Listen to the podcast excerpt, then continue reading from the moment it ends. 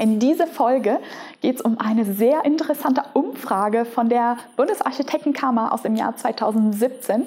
Und da äh, geht es allgemein um das Thema BIM. Wie viele Architekten haben bereits mit BIM gestartet? Wie viele haben vor, mit BIM zu starten? Was sind die Gründe für eine BIM-Implementierung? Welche Vorteile kann ich daraus holen? Und welche sind die Anforderungen, die Sie an der Architektenkammer oder an BIM äh, stellen?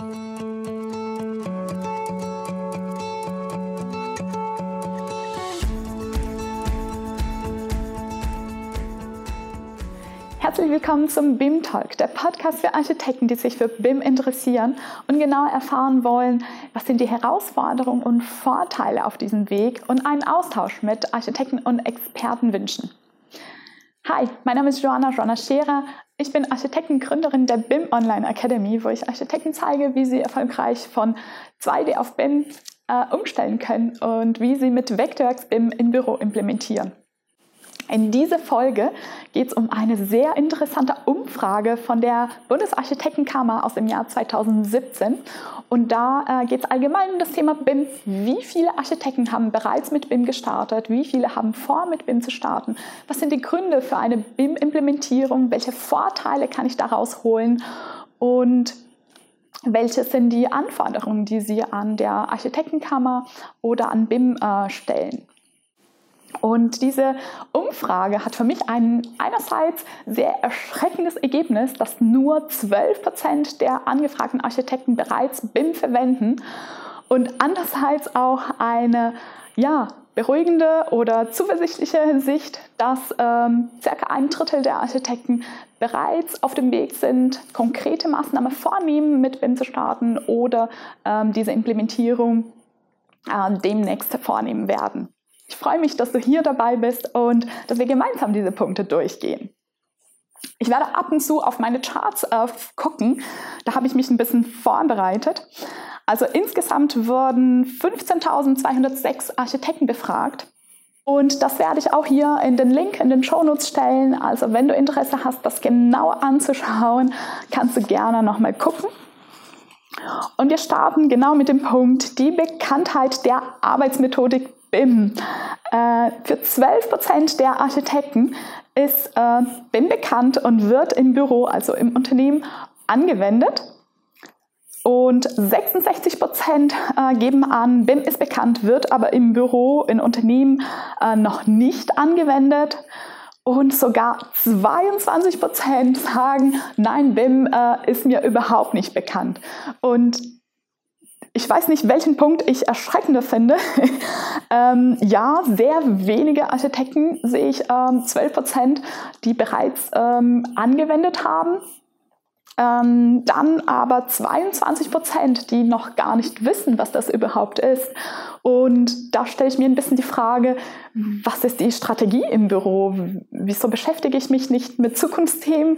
Wieso äh, beschäftige ich mich mit dem Thema Digitalisierung. Wie möchte ich arbeiten? Wie möchte ich in Zukunft arbeiten? Wie kann das Ganze besser bei mir im Büro werden? Und da kommt das Thema BIM auf jeden Fall ähm, als Punkt rein. Und ähm, Gründe für diese Einführung von BIM, also die Befragten, die bereits BIM nutzen, äh, die sagen äh, zu 67 Prozent die Steigerung der Arbeitseffizienz ähm, auch die Mehrheit sieht an, dass die Steigerung der Projektqualität sowie Projekteffizienz da vorhanden ist. Und genau die Architekten haben erkannt, dass sie selber in der Planung die meisten Vorteile vom BIM rausziehen können, dass sie eben effizienter arbeiten und das ähm, eben für sich implementiert haben. Die ähm, geben auch an, zu 53 Prozent die Minimierung von Schnittstellenproblemen sowie ähm, zu 52 Prozent Verbesserung der Projektkoordination. Einige sagen auch an Erfüllung von Anforderungen auf der Ab Auftraggeberseite oder die Erschließung von ähm, anderen Leistungsfeldern. Und wenn wir hier genauer angucken, das ist auch ein sehr interessanter Chart, ähm, die meisten machen das für sich selber, also die interne Prozessoptimierung und genau darum Steigerung der Effizienz im eigenen Büro, die Projektqualität, Projekteffizienz. und auch eine Verbesserung der Projektkoordination und von Schnittstellenproblemen.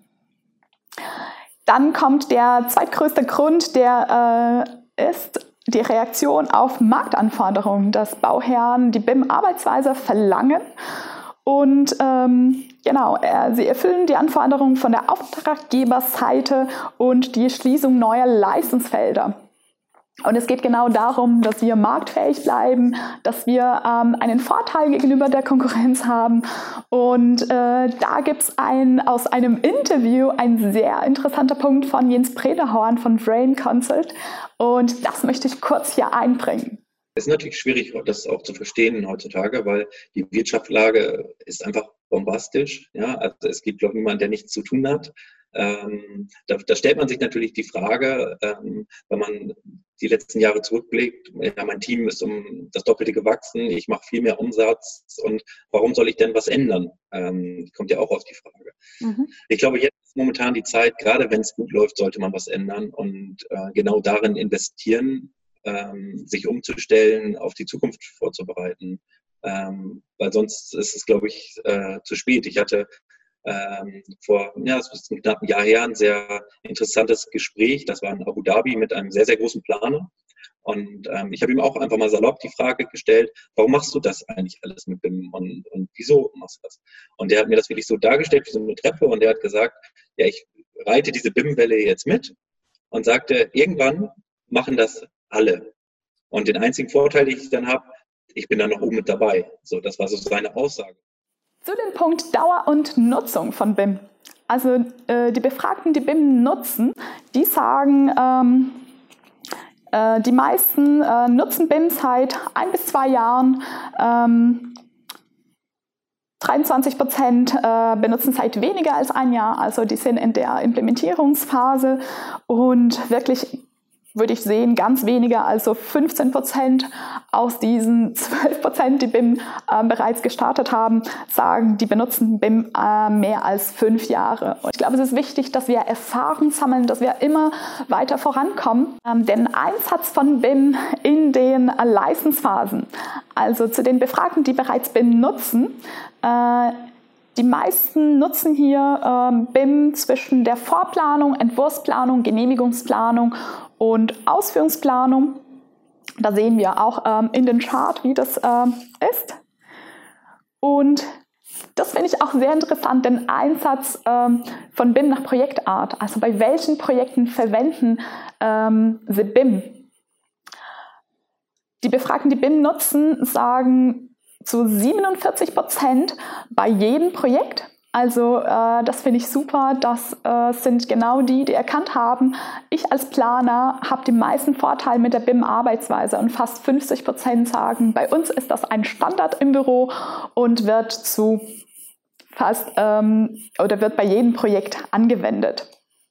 Circa ein Drittel sagt, ähm, wir verwenden BIM nur, wenn der Auftraggeber, also wenn der Bauherr es verlangt. Und ähm, circa ähm, ein Viertel sagt, ähm, die verwenden auch äh, BIM bei Projekten mit komplexerer Geometrie. Die Zusammenarbeit mit Projektbeteiligten. Also die Befragten, die BIM nutzen, ähm, circa die Hälfte sagt, jeder Planer arbeitet an einem Modell, die Übernahme von Änderungen erfolgt allerdings noch über Import-Export-Funktionen. Circa 36 Prozent äh, sagen, unsere Planungspartner nutzen BIM nicht, also die machen dann wirklich nur für sich. Ähm, circa 30 Prozent sagen, Arbeit an einem gemeinsamen digitalen Planungsmodell über einen Online-Server. Ähm, und 23 Prozent sagt, jeder Planer arbeitet an einem eigenen Modell, Änderungen müssen manuell aktualisiert werden.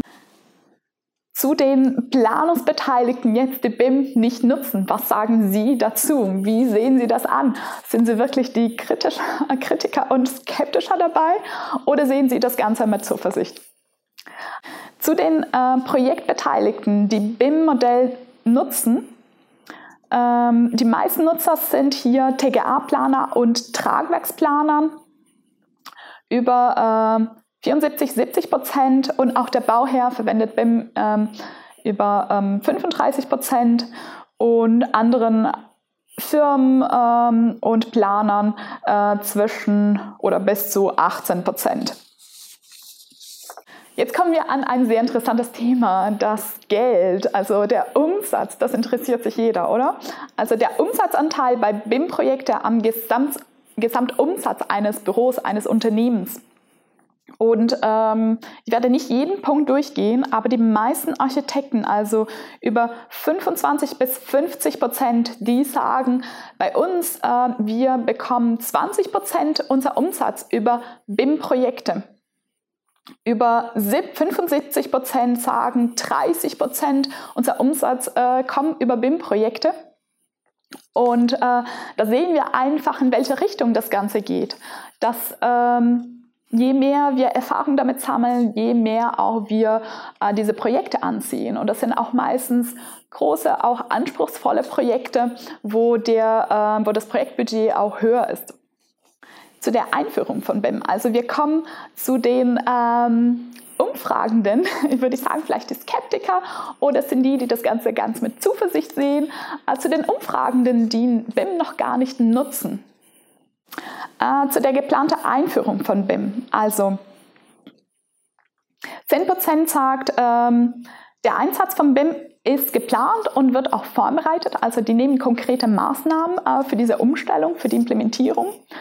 Ähm, circa ein Drittel oder knapp ein Drittel sagt, der Einsatz ist bekannt, ist geplant. Es wurden aber noch keine konkreten Maßnahmen vorgenommen.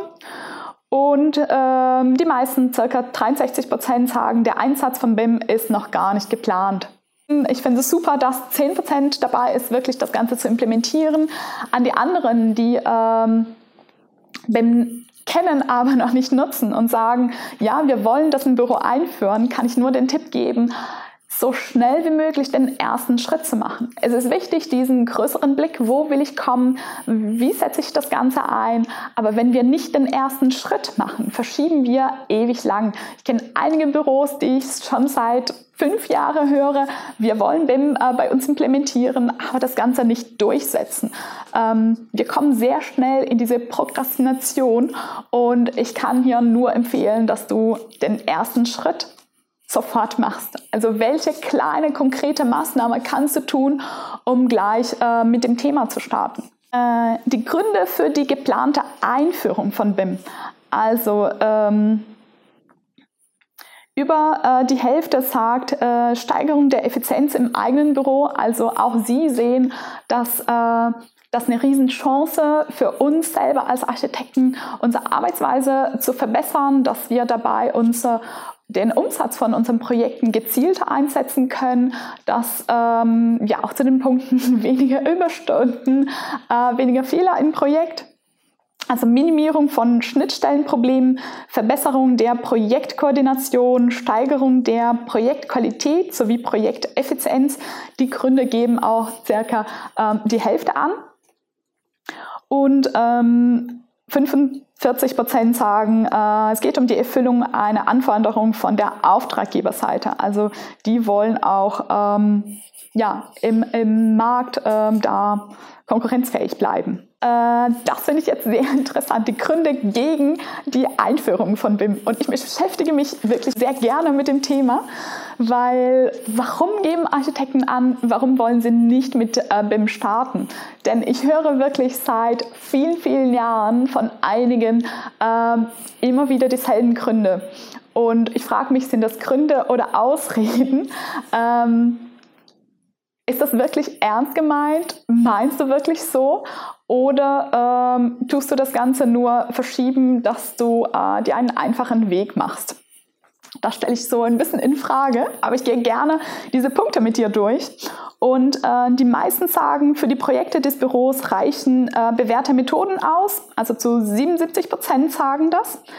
Äh, 47 Prozent sagen, BIM wird von unseren Auftraggebern nicht gefordert. Lass uns das kurz aktuell ähm, analysieren. Also die, ähm, die, die sagen, dass die bewährten Methoden ausreichen und BIM nicht von den Auftraggeber gefordert haben, haben nach meiner Meinung nicht verstanden, dass wir als Planer, als Architekt selber äh, die größten Vorteile daraus erzielen können. Dass ich eben meine Effizienz steigern kann und ähm, meine Arbeitsweise verbessern ja, es ist eine große Umstellung und ich kann total verstehen, dass es erstmal mit skeptisch gesehen wird.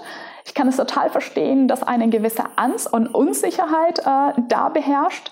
Aber äh, es ist auch eine Riesenchance. Und ich glaube, wir sollen das Ganze als Chance sehen, dass ich mich verbessere. Und auch wenn erstmal das Ganze vielleicht sogar sich etwas verschlechtert, weil ich in dieser Umstellungsphase ist, würde ich das Ganze als Chance sehen und das ausnutzen. Der Punkt, Kosten für Software und Schulung sind zu hoch. Ich stelle die Frage, wie hoch sind die Kosten für deine Ineffizienz? Also wie hoch sind die Kosten, dass ähm, Planungsänderungen zu lange dauern, dass äh, Flächenmassenermittlungen von Hand noch gemacht werden? Ähm, wie hoch sind die Kosten, wenn Planungsfehler auftauchen? Ähm, das sollte auch bedacht werden. Und dann auch ähm, würde ich das Ganze als Strategie sehen. Also ja, wir müssen Investitionen machen. Ich muss äh, vielleicht Schulung, eine Beratung nehmen. Ähm, oder ich habe Mitarbeiter, die sich vielleicht auch sogar nur damit beschäftigen, die das Ganze im Büro implementieren.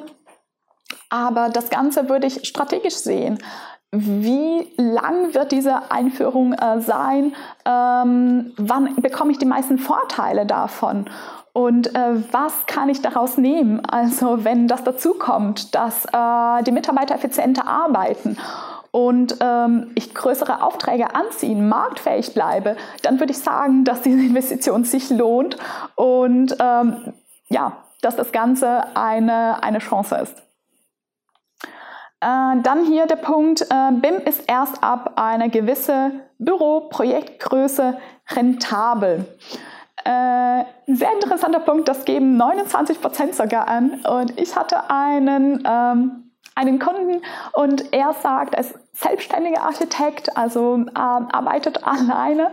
Und er sagt, äh, seine Zeit ist am wertvollsten ähm, und er möchte einfach seine Effizienz optimieren. Deshalb arbeitet er in 3D, holt diese Zeichnung automatisch daraus, erstellt äh, die Schnitte automatisch und äh, macht die Auswertung von Listen, Kostenmassenermittlung aus diesem 3D-Modell, aus den Informationen heraus. Und äh, ja, er hat erkannt, er selber kann die meisten Vorteile daraus nehmen. Die äh, bauteilorientierten Ansatz schränkt die Gestaltungsfreiheit an. Das geben 12 Prozent der Architekten an und das ähm, sind vielleicht gar nicht so viele, aber das höre ich immer wieder. Ähm, die Angst herrscht, oh, mit BIM äh, werden wir äh, zu einer schlechteren Architektur kommen. Äh, BIM beeinflusst, wie wir äh, unsere Ästhetik, wie wir planen. Und hier eine Bitte an, an allen Architekten. Also wir sind immer noch für unsere Planung verantwortlich, für die Ästhetik, für die Architektur, die wir da einbringen. Und das sollte nicht von BIM beeinflusst werden. Ja, diese Bauteile, die haben haben immer wieder eine bestimmte Einschränkung.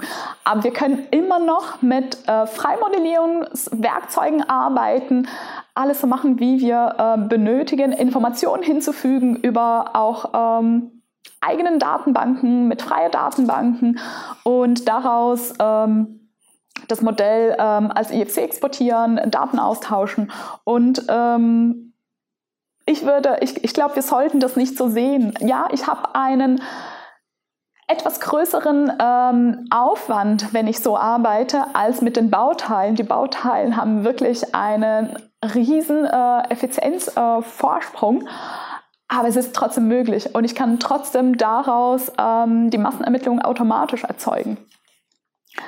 Ähm, ich werde nicht jeden Punkt hier durchgehen. Wenn du Interesse äh, hast, mehr darauf zu schauen, ähm, ist der Link hier beigefügt. Zu dem Punkt Erwartung an die Architektenkammer in Zusammenhang mit BIM. Also die meisten wünschen sich die Stärkung des Architekten als Koordinator. Und ähm, ich stelle kurz die Frage, mh, hm, Koordinator, was ist Koordinator? Vielleicht habt ihr schon gesehen, ich habe eine Folge mit Dirk Holzmann von Dresden Sommer aufgenommen. Die werde ich hier auch verlinken. Ihr könnt das anschauen. Äh, was ist äh, der Unterschied zwischen BIM Manager, BIM Koordinator oder sogar BIM Gesamtkoordinator? Und ich glaube, hier ist gemeint der Stärkung des Architekts als äh, diese größere Rolle in einem BIM-Projekt als BIM-Managers oder BIM-Gesamtkoordinator. Ähm, in einer BIM-Planung habe ich auch gelernt äh, vom Dirk, der Architekt wird immer einen Koordinator haben. Frag mich, wie dieser Begriff hier verwendet wurde. Aber ähm, es ist einfach der Wunsch da, dass der Architekt mehr die Führung ähm, übernimmt. Die meisten wünschen sich auch verbindliche Regelungen ähm, zum Haftungsrecht. Und dazu werde ich auch eine Folge machen ähm, über das Thema BIM-Recht. Also wenn das soweit ist, werde ich hier unten auch den Link dazu stellen, falls dich interessiert. Und äh, wünschen sich mehr Fortbildungsangebote zum BIM und auch die Durchsetzung äh, von der Open BIM-Methode, also von softwareunabhängigen Datenaustauschformatungen und Verringerung dabei von Schnittstellenproblemen. Ähm,